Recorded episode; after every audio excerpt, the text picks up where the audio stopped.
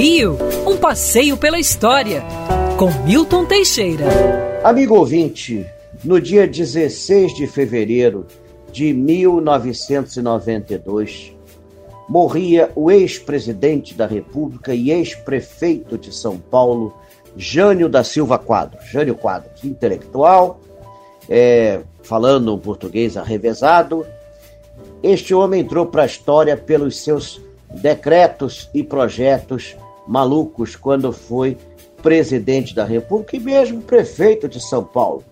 E é interessante que vários deles ocorreram no mês de fevereiro, como, por exemplo, no dia 16 de fevereiro de 1957, o rock and roll foi proibido nos bailes de São Paulo. Olha que doideira. Em 1961, Jânio Quadros estabeleceu o horário integral nas repartições públicas. Não foi só isso, não. Os funcionários tinham que usar uniforme. Complicado isso. Ele ainda fez outras doideiras, como, por exemplo, proibir a rinha de galos, tudo bem, até que ecologicamente isso é correto.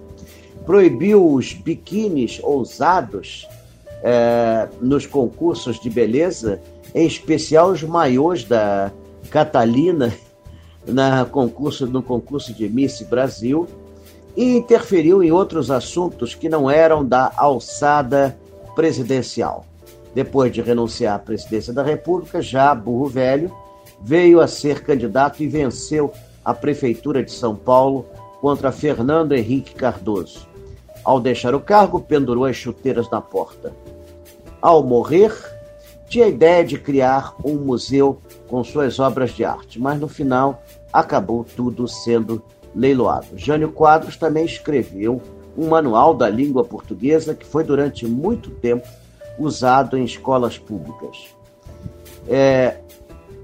É atribuída a ele uma frase que hoje é considerada apócrifa: bebo porque é líquido, se fosse sólido, comê-lo-ia.